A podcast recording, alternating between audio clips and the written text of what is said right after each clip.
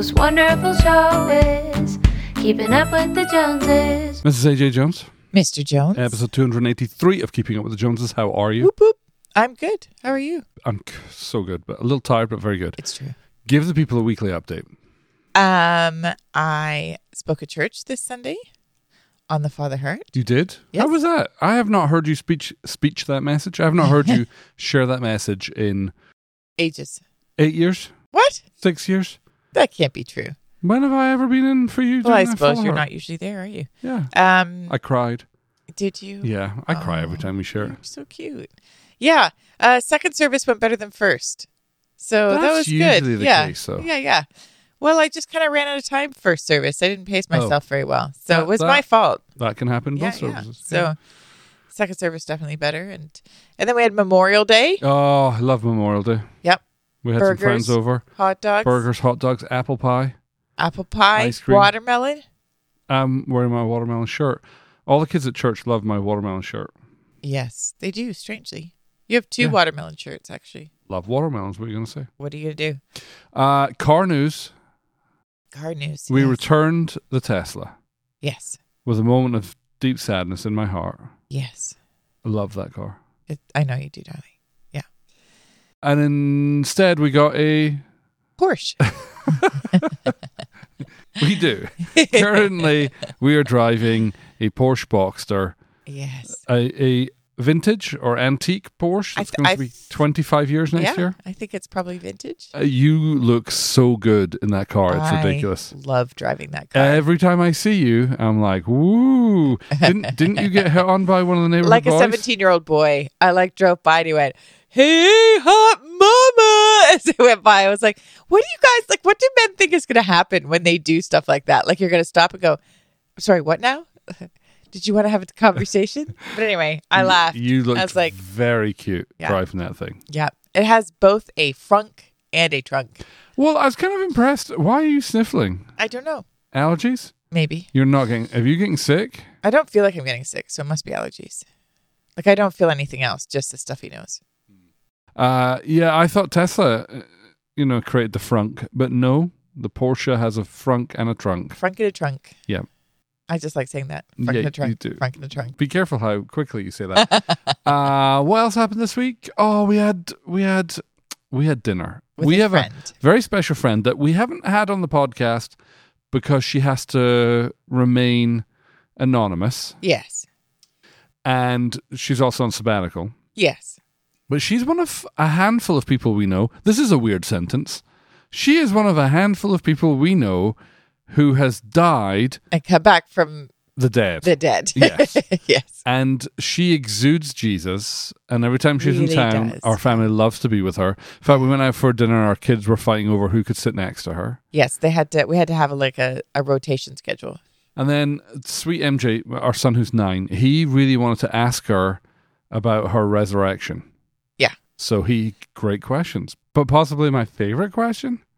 Well, do the setup because she when she was raised from the dead, she actually saw Jesus and talked mm-hmm. to Jesus. So MJ wanted to know what did Jesus look what like. did he look like? So she he's asking questions. But his most pressing question is, does Jesus have a handlebar mustache? And because our friend's first language is not English, she kind of looked at us quizzically, and I had to explain a handlebar. She was like, "No, he doesn't have a handlebar mustache. He did have a big beard, though." No, he has a beard and she said it's shortish. Like it's a shortish beard. I thought his hair was shortish. It's shorter, she said, shorter than in most pictures. Okay, so we need her to do an artist sketch. I know, time. I'm gonna but the only thing we need to know about is no handlebar mustache. That's right. In case you're wondering. Other than that, a very very busy week. Busy, busy. Kids are on vacation. We just actually dropped Tia off at camp. Yes. So she- she is away for kids camp. MJ leaves on kids camp tomorrow. tomorrow. So it's a it's a good week. It's uh it's gonna be quiet in the Jones household with just the eldest at home. Our main topic for this week Yes. is none other than the man, the myth, the legend, Matt Kraushorn. Matt Kraushorn. We've known Matt over 10 years. I think so. Matt and his sweet wife Tiffany are worship leaders at our church. Matt is one of the SOSL school pastors. Yeah. And I invited him earlier this week to sit down and just tell some stories, wax lyrical about his life. I hope you enjoy the interview. Matthew James Kraushorn. James Matthew, actually. Are you kidding me? So serious. All these years and I've got it wrong. Matt Kraushorn, welcome to Keeping Up with the Joneses. Thank you very much. So glad to have you. So glad to be here. I'm honored. You are such a gift to our community. In many ways, I think you might be one of Grace Center's secret weapons. Oh, Because I think I say that because I think most people who would know your public persona will either know you from the school, you're one of the pastors at the School of Supernatural mm-hmm. Life, or they will know you as one of our worship leaders. And actually, I got to meet you before you were either of those things. and I think the thing that you carry comes out in both those roles, but you're like this hidden gold mine of wisdom about so many topics, but especially like human behavior. Like, like for me, you're one of those people that, like in the past, I've come to you and gone, "Hey, Matt, I'm going to go do this uh, with this. What's your wisdom on that?" And so I, th- I think you're a, one of our secret weapons, and I love that you're here. I love that we talk about you with you. love talking about me. yeah, that's a weird way to say That's it. what isn't it? everyone loves. Talk about themselves. Tell everybody a little bit about you for people who don't know you. Like, who are you? What do you do? Are you married? All that sort of stuff. Give us your like resume, Yeah. your um, bio. So I am married. Uh, I've been married to my wife Tiffany for almost six years. Are you serious? Yeah, Wow. that's wild. I was having to count it up the other day. I was like, I don't think I've forgotten. It just feels like so long. I made it sound great. I, I, definitely didn't forget how many years I've been married. Been married almost six years. Uh, I have two kids. I have uh, my son Judge, who's almost five. Uh, if you do the math, he was born ten days before our first anniversary, so that was fast. It was great. and then I have a daughter, Rory, who is three. And uh, I've lived here in Nashville and the area for almost uh, like 10 and a half years. I've been here a long time now, which is strange. Uh, and I've been at Grace Center really that whole time. Grace Center was really my uh, landing spot.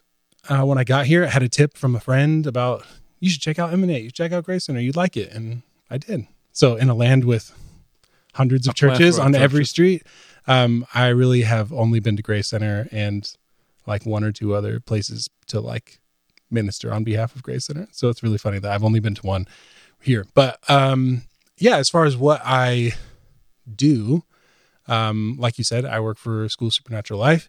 Me and Shannon McLeod are the school pastors. Uh, so that when I I was when I try to explain my job to people, I'm like, I don't. I'm not trying to make this sound like I work more than other people. I just have more jobs. Uh, so I run all the worship stuff. I supervise the tech things around the building. We're recording like up to three or four sessions once, simultaneously in the building. So I'm kind of like the on call person for that. Um, I'm a pastor for the students. So uh, that's meeting with people, getting to just mingle as much as possible at breaks, uh, which is one of the best parts, really. Uh, I loved uh, just all the time I get to spend with people. It's nice to be um, it's nice for that to be one of your duties. It's like be friendly and talk to people and get to know people. And you're because we have the most it. amazing people that come through. You are brilliant at it. Thank you. Like you genuinely, like I know some pastors who have to work at loving people. Like it's part of their job. It might not be the part of the job they love. Like me, you know, maybe they, they love the administrative part, or maybe they love preaching on Sundays and being with the people is hard. But you love it. It it feels like. Is that true? Yeah, it is. I mean, I've become one of those people that uh previously I would I had judged, I've repented since, but I judged pastors or like manager, CEO type of people who are like, I just don't know anything. I, I rely on my administrator for everything, and Yeah. they set my calendar, and I don't know where I'm supposed to be, and they just tell me. But I'm like, oh, I'm, I've like become that way. I'm like so happy to be with people, and I'll live and die by whatever uh, my administrator puts in the calendar. Shout out to Gina Evangelista and Rachel Herman if you're out there. Thank you for populating my calendar and making sure that I do my job. Uh, but I really do. I'm just I'm very interested in people. That's I would say that's been um, a core thing for my life. I've always been curious about how people think, how people make decisions. Um, I have a degree in marketing that I never used until I got this job, really. But uh, for that reason, I was like, I'm. I wanted to go into psychology first. I was like, I'd be to be a counselor or something like Yeah. that, which is all funny because so many things come full circle around. And now And you, you never do know. that. Yep. Uh, but I figured it'd be easier to get a job if I had a business degree. So I was like, I'll get a marketing degree. Psych. It was really hard to get a job in 2010 um, in what I was looking to do. So, uh, but I've always been curious about people. I just love asking people questions. I love strangers. Uh, I love meeting people. Uh, like I love like gas station, grocery store line people because they I just love what people are willing to tell you. Or if you ask them a question about their day or what's going on, uh, it's always great. So a little like in the school at a 15 minute break, I get a lot a lot You done. do. Get a lot done with people. One of the things I know about you is like you're a really good thinker. Like I'm I'm thinking back to when you were a student, you would ask great questions. And now I watch you ask great questions of other people. And it really doesn't it feels genuine curiosity. It's not like I know the answer, and if I ask you this brilliant Socratic question, it's going to lead you to some revelation. You're really like, no, I, I'm curious about this, and I think it works wonders. Yeah, thank you. I really appreciate that. I was True. come on your podcast and get compliments. It's a it's a great way to spend a Sunday afternoon.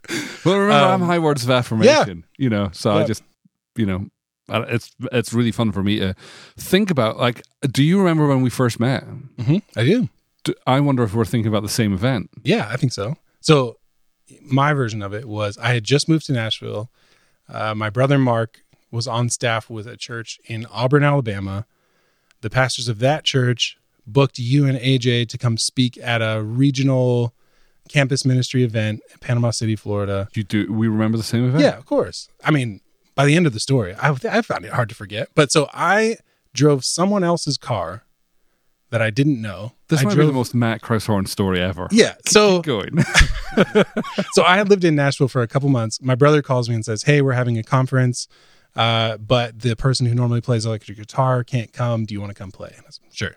I'm not doing anything. I didn't have a job. I didn't have any friends. I didn't know. So I was like, "Yeah, what else would I do?" So I ended up driving somebody else's car who had left their car in Nashville for some reason. I drove that car to Auburn, Alabama. I rode with my brother to Panama City Beach, and then somebody somewhere connected and said, There's people coming from Franklin, Nashville, and maybe you could ride back with them. And that's what I did. So I just showed up to your van and said, Hi, I'm Matt. I'm hoping that someone has told you to expect me. Uh, can I put my amp and my guitar in in the back of your van? That's literally how I Yeah. remember it happening. And then I rode back from there to Franklin with a van load of SOSL students from the inaugural first year of SOSL. They came with me and AJ's ministry team, I guess. Yep. Yeah. So I rode with them. So I wrote Daniel Helson, Wow. Charlene Garrett, Sonia Church, uh, John Engelman, all like so many people. OG. Uh, yeah, met Yeah. all those people and spent eight hours in the van with them. I remember that. I remember that conversation because, of course, as a high shaper, nobody had spoken to me about a random dude his electric guitar Is this guy safe for my students to like? That's literally Did they find going- him on the street? That's literally, and you were, you know, now knowing you, I'm, of course, it makes perfect sense. Like one of the things you won't know about Matt is you could throw Matt in a hurricane and he'll be calm. Like you are just so calm and laid back. And one of the things we never, like at the school, I think it'd be fair to say, a lot of stuff changes a lot of the time. You know, the plan will change. Blessed are the flexible. You might be the most flexible person I know in terms of like, there will never be a problem with the plan changing Right. for Matt, which has been wonderful. But not knowing that about you when this guy, this kind of affable, Yeah, not just goofy, a long haired like, dude, Hey, hey, you know, Yeah. hey, can I get a ride back? Like, long hair get a ride electric guitar guy shows and we up. like, who are you? Like what? And I think I went and had a like a side conversation with uh, Josh and Ginger, like Right. this guy, and they're like, no, he's he's he's good. yeah. Uh, what was your ride home like? I mean, it was great. Like I was just getting to know all those folks. So, like I said, I was like, I'd only been here a couple months. I'd been back and forth to home in Virginia, and so I didn't have any kind of established friend group. And a bunch of those people really became my friends for that season. Like those are the people that I met. And on the topic of ministry schools in general, like I, I, I grew up in church. Uh, short version, like I've been in church more than I've been anywhere else, probably. Right.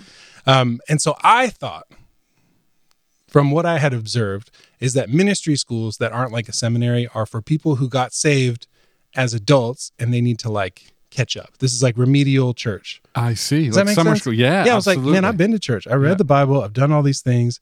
Uh, I don't think I really need to go to like Sunday school again as an adult. Like that was my limited perception of what this is. But as I met all these people who were doing school supernatural life, and I was getting to know them, spending time with them, I was like, well, your life is actually changing. Like over the couple months that I had known them, I was like, well, I'm like watching you exhibit actual like growth as a person, growth with the Lord. I'm watching you move uh, in gifts of the Spirit in a way that I've only have only seen quote unquote special people. I like I had seen a few people that were um, that I would call prophets or people that fun- that really flow in a gift. But to me, that was like if all the planets are aligned and the right person is here. But I'm like, man, I actually really know these people, and I know that they're extremely regular people. Like these are normal people that are working at Wendy's, doing like they're doing whatever they're doing, but the Lord is moving through them, and they're ha- so I was that piqued my curiosity because I had I, I figured I would never do anything like that um I didn't have any use for it. But then as I was getting to see the fruit of it, getting to see what was happening, that really piqued my curiosity, and that was kind of what what really led to me landing as like home in Nashville, home at Grace Center, because nothing else I was doing was working out. I couldn't get a Right. job after I got here, um, and so my like my parents were helping me out. All these things.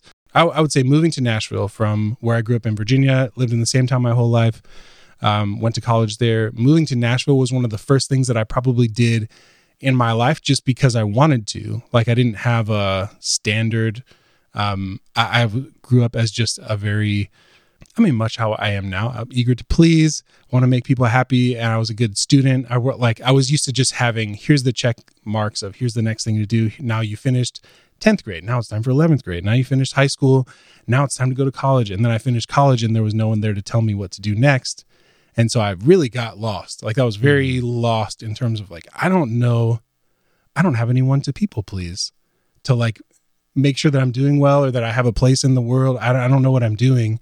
Um, and so moving to Nashville was one of the first things I ever did because I, I just And did you know anyone in Nashville? I had a friend that I played music with in college back in Virginia who was a drummer. He moved here a little before I did and immediately set about like, dude, you got to come. It's the best. There's those people you can play music all the time. And so I came and visited and jammed with him and his band and it was great. So I was like, all right, this is enough for me. Like I'm sure I can I'm sure I can find a job here. I have a job in Virginia and then I just nothing. Like I couldn't get a job doing the kinds of jobs I've been doing before retail, sales, cell phone sales, all those kinds of I just couldn't get a job anywhere. So once I decided to do school supernatural life, a bunch of things kind of just dropped into place for me. So I filled out the application and all of a sudden I had a job. Like a friend's dad who worked for a company whose headquarters was in Nashville was like, Hey, just call this guy, they'll give you a job. Gave me a job. Um, when I was thinking about how to pay for school, I applied and then my dad was like, Hey, your grandparents bought you these savings bonds when you were born. They've just come mature and it's it was almost the price of the school. Wow. So there were a bunch of things that just boom, boom, boom fell into place. And I was like, oh, okay, I guess this is what it looks like to, these are like my baby steps of trying to follow the Lord instead of just following what can I do to make sure I'm not Yeah. doing something wrong Yeah. or make sure that I'm getting a good grade. wow. So because at that point I was, uh, I would say now in hindsight, I would say I felt the Lord leading me to move to Nashville. Back in 2011, 12, I wouldn't have used that language Right. because I, I didn't really have a grid for I'll have a conversation with the Lord. The Lord is speaking to me directly, uniquely. He wants to know me. Like I could have a real relationship. Um, God was mostly like how I described. God is the person to people please to make sure that I'm doing Right. well, um, which is a, you know, pretty good way to stay out of trouble, but it's not a great way to Live. live a fulfilling life, Right. which is what I was missing. So yeah, I didn't have that language, but I would say that was the beginning of like, I don't have any rules or instructions on what to do. So I think I'll just take a step and move. Um, and then doing school supernatural life was probably the second thing where I was like, you mean I can just decide to do something if I want to? I can try and maybe it won't go well and maybe it will. But that was really the beginning of a lot of that. So um, when I started at School Supernatural Life, basically all I knew was that everything that I've been doing, everything that I know, has not been working. Like I, I've, I'm 22. I think I was about 22 or three when I got here, uh, and I really don't know much of anything about anything useful because it's not bringing me life. I'm not happy. I was pretty numb to a lot of things. So that was the beginning of I'm actually going to do something risky, try something, and it's really beautiful. What did your family think when you were going to a non-seminary ministry school? Uh, they were happy about it. My mom always says that it was her idea for me to move to Nashville. Oh. so we, we go back and forth on I whose love idea it moms was. adopt things. Yeah. yeah. Um, but they were super encouraging to me. I mean, I would say my my personality is to be very uh, can have a reflex to second guess myself. I'm like overanalyzing my motive. Like, wow, like is do you have an evil motive for like Is wanting that to still there, man? sometimes. yeah. but I recognize it now. Okay. Where I'm just like, oh, I think I'm doing that thing where I'm like, why would I think that I have a wrong motive for doing something that's like Jesus? Like that's like Sure. that's like the question that Yeah, helps yeah, me kind yeah, of like slice through that. for sure. Um, but in the moment, uh, yeah, they were very supportive of me moving. I think they were. My parents were pretty aware too that I just needed a change of scenery. I think, if nothing else, that was a huge gift of moving here too. Mhm. Um, my family are wonderful. It wasn't necessarily to get away from them No. because of something they were doing, but to get away from the context of my life where I lived in the same town. My siblings have been there, my family had been there forever. And so since being in Nashville, I would say that was the beginning of me kind of getting to know myself as an individual, as somebody that is following the Lord in a, a personal way rather than just how can I be like a non interrupting, low friction part of the machine that shows up to church on time and does stuff. Uh, really having my relationship with the Lord becoming an everyday, all the time thing. Right. Yeah. What did you get from school? Like you're talking about your life before. Mhm. Like one of the key things you said, I don't know if you caught it, where you've described your life before as like living with a goal to please. Yep. But you also slipped in living a life so that you don't get into trouble. Yeah. And I'm like, you know, like everything within me tensed up because I remember, I remember, like that's probably the best you can hope for, Yeah. Like one, don't get in trouble, but man, if you could please somebody, huh? Yeah. How about that? What what shifted doing the school? Because it feels like you're not driven or motivated by those two things anymore. That's a great question. I think over the course of the school, I was really, what I learned about the Lord is that He's generous. Mm-hmm. Like He's always generous. Like even the concept of, the concept of like mercy being this like extreme offensive generosity that is it just eats up everything that is debt or everything that is lacking everything that is falling short everything that's broken. His mercy is like eating it up and covering all of it and paying for all these things extravagantly. And that was a new it was just a new thought to me because like you said I, that was very much how it was. I was like here are the rules to live by and just be content and like don't seek out anything flashy you'll store up treasure in heaven if you don't break the rules. Um, but i came to find that the lord being so generous that he was much more active than i thought he was. And that led me to i mean it's it's always so like elementary. When you look back on it you're like watching the lord how he walked you from tiny step to tiny step to tiny step. But i would say to summarize it my journey with the lord in school and the and the succeeding years is really the lord seeking to convince me going to great lengths to convince me that who I am and what I'm worth has nothing to do with where I am or what I'm doing. Wow. Like of him just being like, "Hey, bud, like I really don't need anything from you. I'd love to just be with you. I'd love your attention, but like I, I don't. I'm good." And so being with the Lord, who's content, who's glad to be with me, who's generous with his time, um, and isn't trying to bait me into like a codependent, like, "Well, I'm mad, but I'm not going to tell you why, so you should pray." Like, so and so most of these things most of the Yeah. conceptions that i had about the lord were never anything that anyone taught me specifically sure. because i grew up believing that god was good god is kind god loves us it was uh i wasn't coming from a place of like constantly trying to avoid going to hell Right. i just was in a place of like this is all there is i've done it and now i'll Right. just coast until i die It is so weird that thing, isn't it? The, the human heart's ability to pervert what is true to make it feel familiar. Mhm. And and then the Lord's like, "Hello, I'm so much better than that." But Yeah. also, I think you know what's interesting, Matt, is you know we reproduce who we follow, and I just think like your description of the Lord is very much my experience of you. So, like you describing your description of your relationship with the Lord, where the Lord is full, right? But it doesn't mean he doesn't, he's indifferent towards you. He's full. Right. So he doesn't need you to work hard to fill him up, but he can enjoy being with you. Uh, That is very much my experience of you, where you arrive full to relationships and not like, I mean, you have this whole teaching on like, you know, debt free relationships. Uh, isn't that funny that you've, yeah like, you live out with that revelation? It's Yeah. not just something you came across. That's, that's Yeah. very true of you. Yeah, I'm. I mean, I, I would agree because uh, I would say the other piece of what I was learning about the Lord is the Lord would always talk to me about you're made in my image, and it's not just to look like me, but it's actually to enjoy what I enjoy. It's to like enjoy the satisfaction in doing the things that I do. Um, I, like that, so that's how I've. I'm just a person. I, I, there are so many things that I didn't uh, that I feel like I wasn't really taught that I've just done them by trying to emulate the Lord. Um, even in terms of like dating, like nobody really taught me anything about dating. My wife Tiffany is my only girlfriend, and I went about pursuing her by literally just trusting that I was like, all right, I know that Jesus has been pursuing me. Like this is my experience of the Lord is he's pursuing me. He's reaching for my time in a way that's inviting. He wants to be intimate with me. He's like demonstrating interest in me. And so I just tried my best to treat her the way that I experienced Jesus treating me. And I have to say that it worked really great.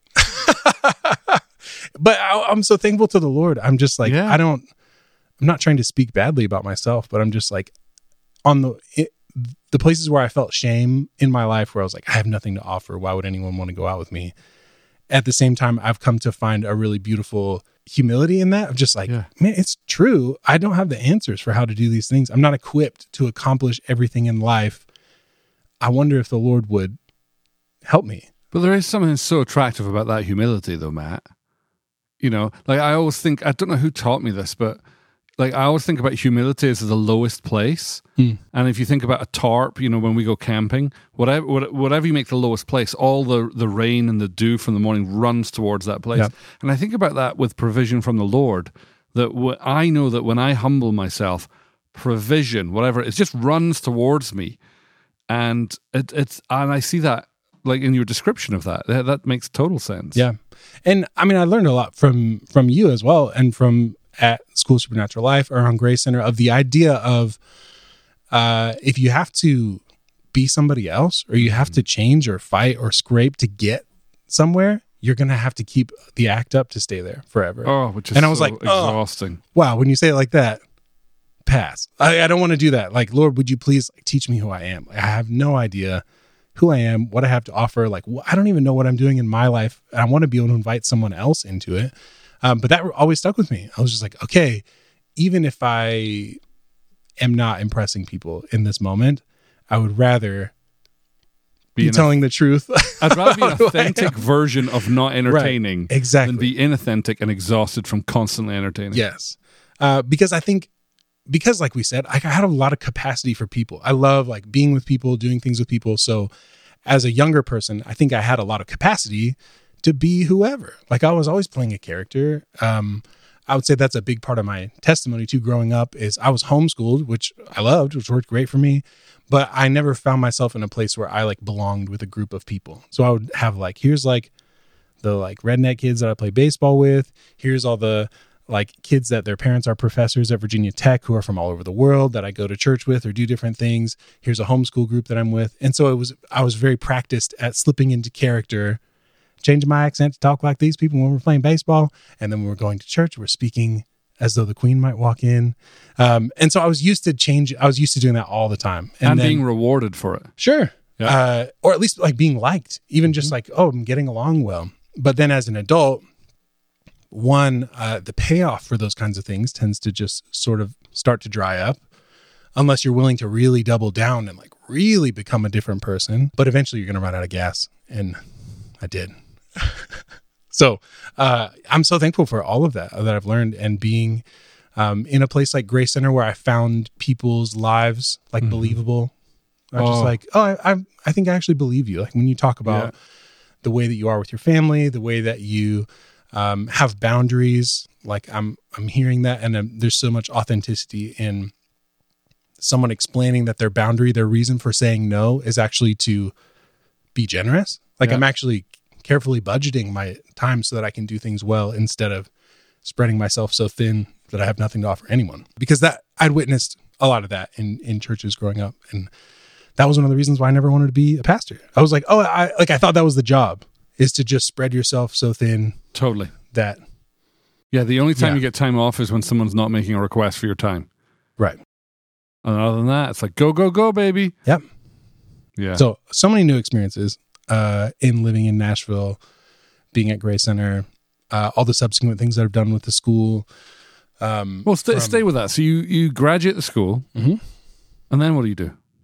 So I had gone on outreach as a student to England, to Sunderland, England, and just made some connections there. Like they were planning a house of prayer. There was a church that at the time we were like Grace Center was very connected with. And when I got finished with school, I was like, well, uh, everything I'm doing is kind of ending. I was working seasonal jobs, school was ending, all these things were kind of coming to a close. And again, on the theme of like, it seems like the Lord actually wants me to just actually tell him what I want to do instead of just only Radical. waiting to receive instructions Yeah. uh, which is a new, again, new thought for me.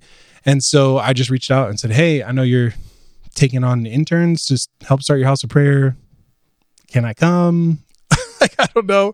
And they said, Sure. So I came. I moved to, uh, I moved there from like fall 2013 to the beginning of spring 2014. And so I was in a prayer room all the time, like 30 hours a week, probably just leading worship, praying, um, serving in the church, cleaning, whatever.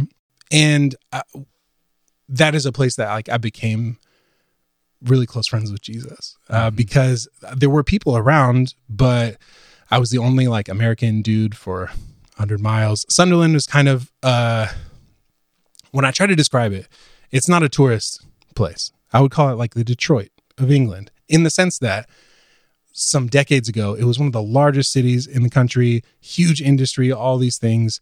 And then a lot of the industry and things like that has been shut down. So when people would hear my voice, they would come and talk to me and say, Why are you here? Like they would hear that I'm American and be like, What are you doing here? Because there's not really much Yeah. to like see. Right. And I was like, I'm here to, as an intercessory missionary. I wouldn't usually say that to people that I run into on the street, but I was like, I'm here to pray. I'm here to pray. I'm here to seek the Lord. I'm interceding on behalf of the city. I'm here to bless people.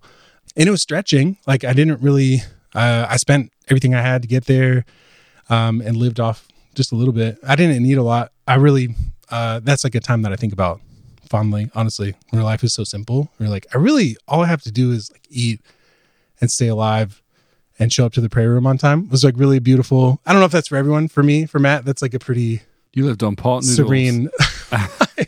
Uh, I just got a picture of you just playing your guitar Mhm. and weeping before the Lord, and Yep. then eating pot noodles and maybe some shreddies. Were you there?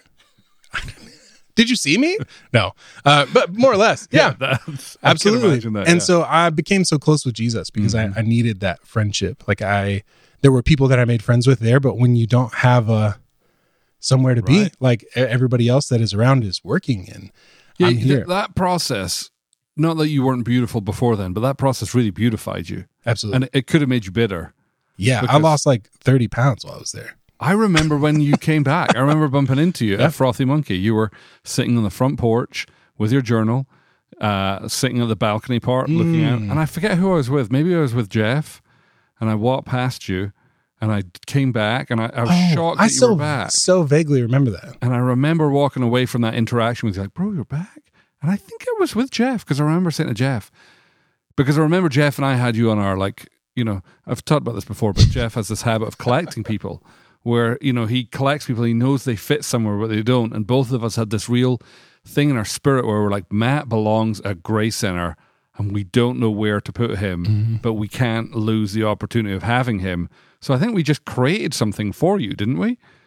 uh, i don't know i mean I seemed mean, like it It was like a- shortly after that they were like, yes. Yeah. So at that point, probably when I saw you, I was planning on going back. So I had gotten a visa to go back for another year um, as a charity worker. Like the church had a nonprofit, a bunch of things. So I was going to go back because that's what I felt like was the right thing to do. When I would talk to the Lord about it, because they asked me to come back, and I said, "Let me pray," but like, yeah, I think so. Like, and the Lord challenged me. I was surprised because He was like, "Have you considered what else you could be doing?" And I was like, "No." Because this is the best. Like I feel so alive. I feel like I'm doing something that I was made to do Yep. like I'm playing to all my strengths.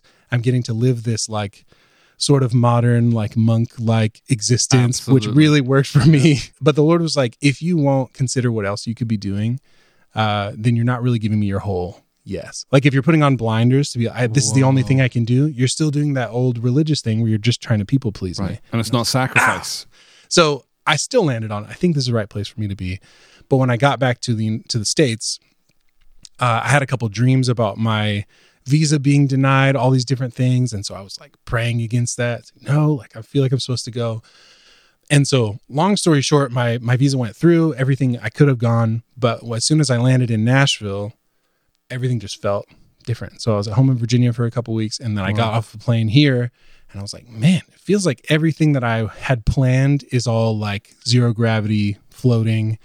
Josh Parsons, like really offhandedly, asked if I wanted to, to come on as a small group leader for the school that fall. Like I've within like one minute of seeing him at Emanate. Uh, some other things had happened too at Grace Center while I was gone, of like different staff leaving and different things like that. So I was kind of like, What wow, everything on? looks Yeah. different. Um, and one of many like kind of cryptic things that Jeff said to me in that season is he was just like, "Hey, hey, if everything like looks different to you, it's because you've been promoted in the spirit, but your circumstances haven't matched up to it yet." And I was like, "Okay." Okay. All Which right, that down. honestly was helpful to me because I was like, "Yeah, it does. I'm having a a different experience of Mm-hmm. this place that was super familiar to me." Um, and then having conversations with you guys of uh, even the same of Jeff saying that to me too. It's like, we, I think that you fit here. Yeah. And uh, he said, he said, I have something really unfair to tell you. I'm just going to tell you this. It's super unfair. And I was like, okay, like I'm not going to stop you. Like you're like right hand man to Jesus, in my opinion. At the time, um, I still think that, but at the time, I, Yeah. I was just like, oh, okay. And he was like, I think you fit here. You have a place here, but uh, I don't have a like I don't have anything to offer you. So I was like, okay, I'll just keep doing what I'm doing. And Right. so I was a small group leader that year, but just part time, like volunteer staff for the school. Um, but when it came down to it, of deciding whether to go back to England or stay here, I finally got to a point where the Lord was like, hey, like you can just choose. You can just choose what you want to do. You've done your due diligence of like praying, seeking all those things, and actually you need to just decide what you want to do. Right. And the thing that I came to was as much as I loved what I was doing there at the House of Prayer, I was very aware that if it hadn't been for what I had received in school supernatural life, and particularly from my small group leader, I wouldn't have been able to engage with any of that. Like all of that was complete unknown territory to me. And I was like, you know, Lord, if I could do that for one or few other people, that would feel extremely worthwhile. Because I was, I was like, Are you saying very if I could do for others what was done for me, that is a rewarding Yes. way of living? Oh yes, Yeah. absolutely. And so that's really, I think, what kind of started the ball rolling with where I am now. I'm just like, oh, actually, the satisfaction of getting to do for someone else what was done for me. John Reed, my small group leader, just always looking me in the eye, saying, "It's so easy to love you. I'm so glad to be with you. I'm so glad that you're here." And I was mm-hmm. like, "You don't even know me. You don't know anything about me. How could you possibly think it's Yeah. easy to love me?" Also, you're so handsome, and there's just a lot going on. But he was so consistent and kind and Yeah. tender to me so and that absolutely changed my life. So I was like, that's worth it. Like that would be worth it to let go of what I've been doing to do that, even if it was just one round. Yeah. Like if it was just for a year to do this, I was aware of how much one year changed my life. right. So I was like, yeah, that's a great investment. and how many years has it been now? And that was 20. So I was a small group leader the first time. That was fall 2014. It's uh, 2022 now. So yeah, you look at me like I know the answer to either of those I don't know. I've been at every year of school except two. Wow. So that's 10 out of 12. That's that's wild. Yep. And then you shifted from being a small group leader to So I came on staff as a pastoral assistant, Yep. working with Shannon uh, the following year. So I was still leading a small group, but I was also working on staff. Yeah. on staff. Yeah. Yep. Uh, and then became the school pastor 2017, Hmm. right after my son was born. And then here we are. And what do you notice the shift happens from? Because in one sense, I know this is not true, but from an outside perspective, small group leading and pastoring kind of looks the same, just more of it. Like you know, small group leading is like you're a part-time volunteer pastor. I know that's not true. And at pastor, you have a whole host of other responsibilities. What do you notice is the difference between the two? That's a great question. Uh, for me, it not much. Like I didn't feel very different because I was. Um, I'll unpack that a little bit more. But for me, my philosophy with all those things is, I'm here at church. I'm here at school. This is my house. I own this place. This is where I live. This I know where all the bathrooms are. I know where everything is. So if somebody needs something, I have what they need because I live here. Right. I was like when I was a kid growing up, if people came to our house for dinner, it's my house. Like, yes, technically it's my parents' house, but I live here. I know where everything is. And it would be wrong for me not to like host you also. Yeah. So that's just how I treated it. I would say the difference between being a volunteer to being on staff is just that I have more resource to be generous with in that way. Yeah. I actually have more that I can give people. Without Um, having a check. yeah, exactly. I'm like, no, I actually I can I can tell you like what we're doing next or I can offer you Mm. some resources resources on someone to call or I can like there's just so much more that I can be generous with as a pastor on staff than I can as a volunteer. I think one of the things I've noticed about you, Matt, is when we've faced some pretty big pastoral issues, right? Again, it comes back to your unfazedness, and your unfazedness isn't indifference. It isn't a lack of understanding of how serious the situation is. It seems to me, at least my impression is, it's the confidence that God is going to give us what we need to meet the person's need. Would that Yeah. be accurate? yeah. I mean, you met my need. Yeah. Wait, and not to oversimplify it, because there is so much that goes into sorting through issues like that. But I think, again, I come back to that same realization that I had when I first moved here is whatever I've been doing, trying, whatever I understand that I've like earned, the understanding that I've like mm-hmm. earned is not going to be enough. Mm-hmm. So I already know that I need the Lord to speak. I need the Lord to speak into the situation. I need the Holy Spirit to move.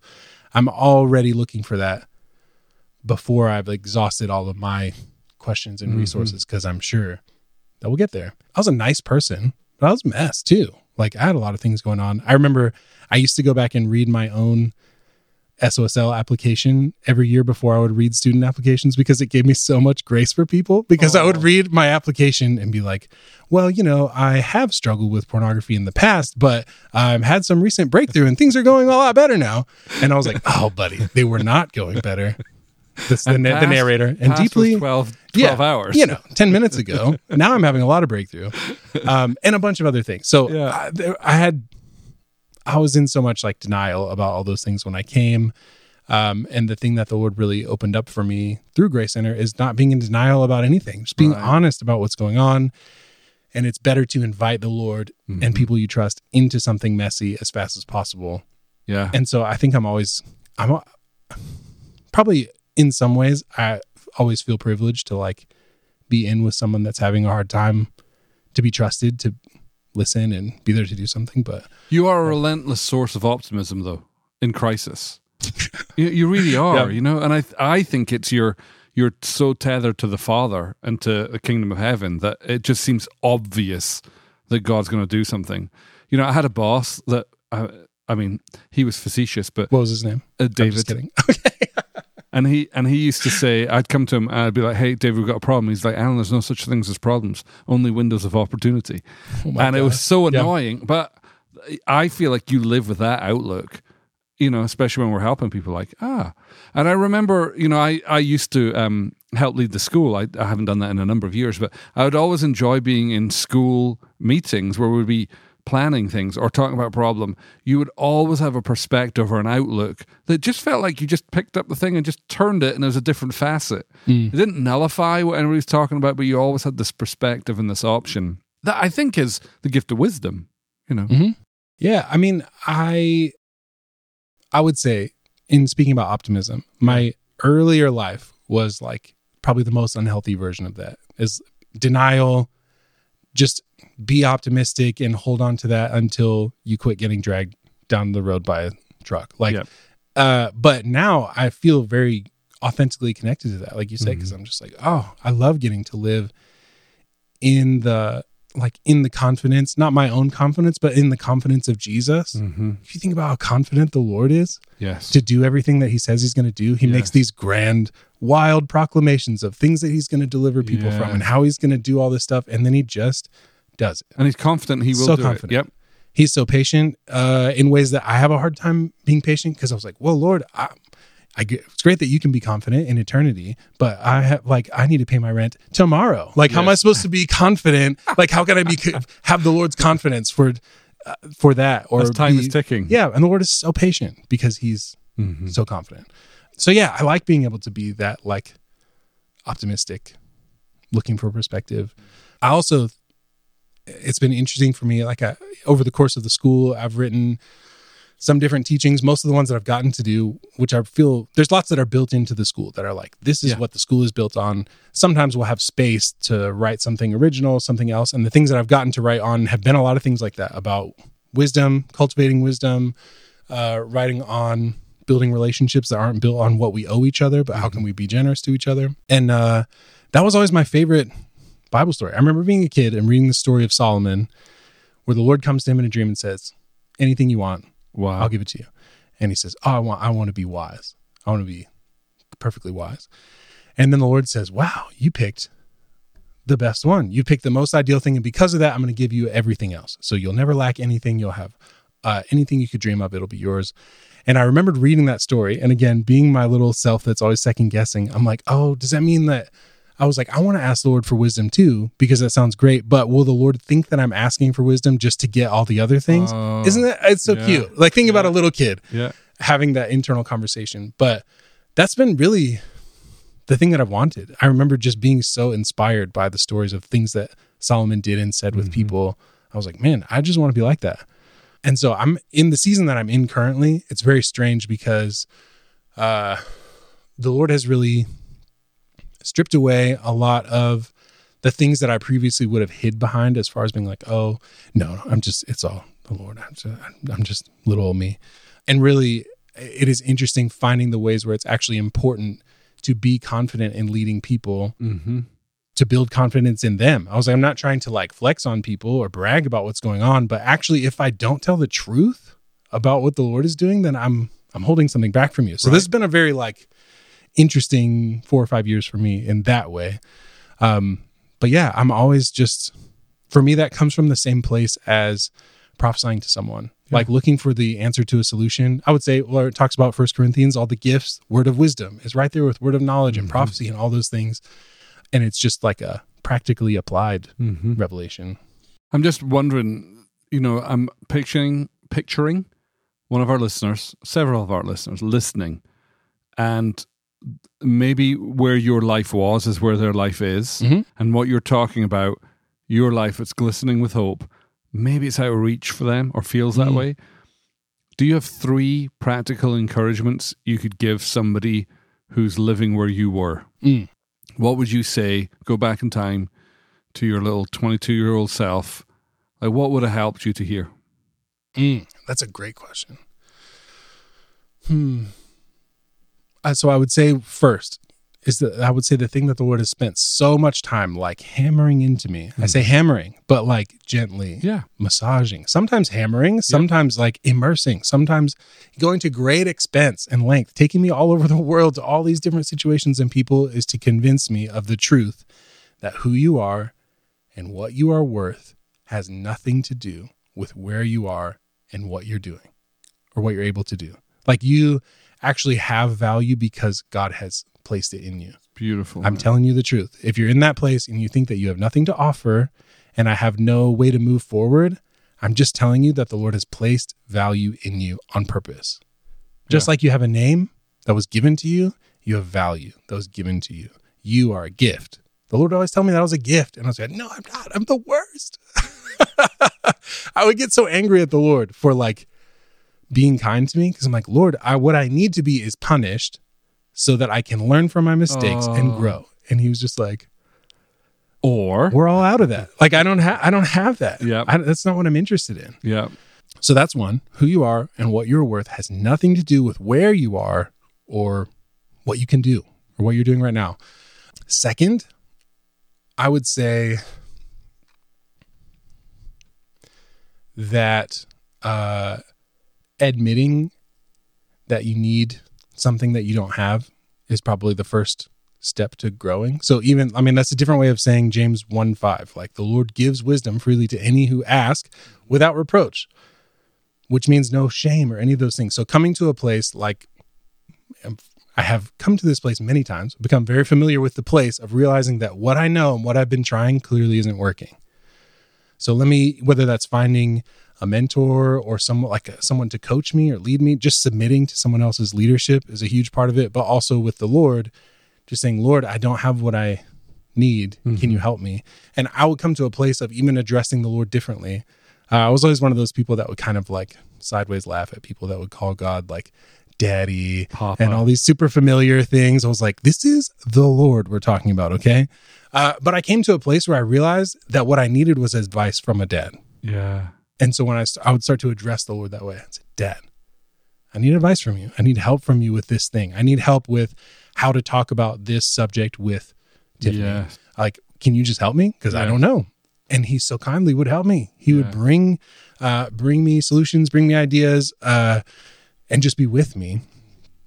And I would say the other thing is that uh, if you're feeling stuck or feeling like you don't have a way forward, the thing that's coming to mind right now, uh, this is interesting because you could ask me this question on any given day. I would probably have different thoughts. Uh, but my thought at the moment is um, that the Lord wants to speak to you directly. Like I really want to tell whoever's listening to this, Yeah. the Lord really wants to speak to you, and He's really able to speak to you.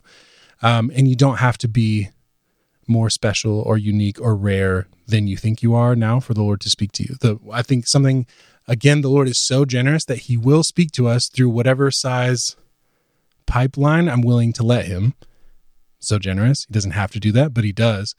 And so uh, I would like, short of looking for a course like Mark Virkler hearing God's voice, the four keys to hearing God's voice, something like that. Um, outside of doing that, I would just try even now, sit quietly and say, Lord, I believe that you want to speak to me. Would you speak to me? Would you speak to me in a way that I can understand you? And then just pay attention to what's going on around you. And especially look for somebody that then comes to you with advice, a Right. person. The Lord loves to speak through people. Yep. Um, so yeah, I think those are a few things. It feels kind of like scattered. I wish I had a more. Dude, it's those three thing. things are gold But right there. I would say number one is the biggest one to me. Like who you are and what you're worth has nothing to do with where you are right now, has nothing to do with your history, has nothing to do with the track record that you keep in your head. Mhm. The Lord has a very different opinion of you than you do of you, is my Beautiful. constant experience. So beautiful. Matt Chrysorn, I'm wondering, people are listening to this and they're like, I need more Matt Chrysorn in my life. Where can people find more from you? What What's your socials? Mm, Where are you so- most active? Yeah, uh, I mean, I mostly post like silly things on Instagram. If I'm being honest, I don't have like a big platform, but at at Matt Kraushorn is my Instagram, Twitter. At Grace Center, you come to Grace Center in Franklin, Tennessee, or on their YouTube. Yeah. and you'll see me pop up there from time to time. My wife and I lead worship. Um, I'm just You're around. phenomenal I'm just trying to do well. whatever anybody asks me to do. Post really well. Um, the I mean, really, the place you could really find me is at School of Supernatural Life, um, whether in person or online. That's there's some more kind of like you have to pay tuition to come to that, but uh, yeah, I mean, I, I don't have a big place where I'm putting out tons of content or things you like that. you but, are a Wordle fiend, though. you know, I was, I've it just trailed off. I think after I missed a few and I was so far from 100, percent I just lost the satisfaction. My But- problem is they moved the domain from where it was to like now New York Times. Oh, and now every time I try to play it, it's like, oh, we've moved to New York Times. And when I go to the New York Times, it doesn't have any of my cookies stored. So all Oh. of my track record is just lost. And Yeah, I was into that for a while. In Quordle, the uh, four simultaneous. Wordles. I don't know how you did that. I loved it. That was good. Feels like a brain massage. Well, Matt Kreisman, thank you so much for giving Yes, your time being with us. absolutely. What a joy to be able to share you with our listeners. Thanks for being here. Yes, thank you so much for having me. I feel really honored. I'm just grateful to be here. I want to say thank you for hosting me. Thanks for all the things that I've learned from you. I've learned so much from you over the years as a teacher, as a pastor, as all those things. And so I feel really honored to get to be here with you. I love that we get to do this, Matt. Thanks for coming. Thank you. I would say Yes. one of the things I've loved most in the last 10 years is helping launch the school. Yeah. One of the things we've gotten to do. Yeah. L- I- absolutely. Love it. And Yep. so Matt and Shannon, uh, one of our SSL pastors, in fact, Shannon's going to be on the podcast next week. Yeah. Uh, they're the pastors at the school. And it's funny, you know, for years people have asked us if we would put SOSL online. Yeah. For people who couldn't come here, and we didn't think it was possible. But then we did it. Only takes a global pandemic That's for all you it took. to Just a global reevaluate pandemic. what is possible. Yep. So that means we actually now have two options to do the school. You can Yeah. come here to beautiful Franklin, Tennessee, Yes. which I love. You can come do SSL on campus, which is here. It lasts eight months long. Where applications for that close July 15th. We start the school September September 6th. September 6th, Yep. 2022. Yep. So if you want to come live here for eight months, come and do the school. But you can also do the exact same school online. Yes. And same thing, applications close July 15th, kickoff sometime in September, maybe the week after. Same week. I Oh, think. same week. Yeah.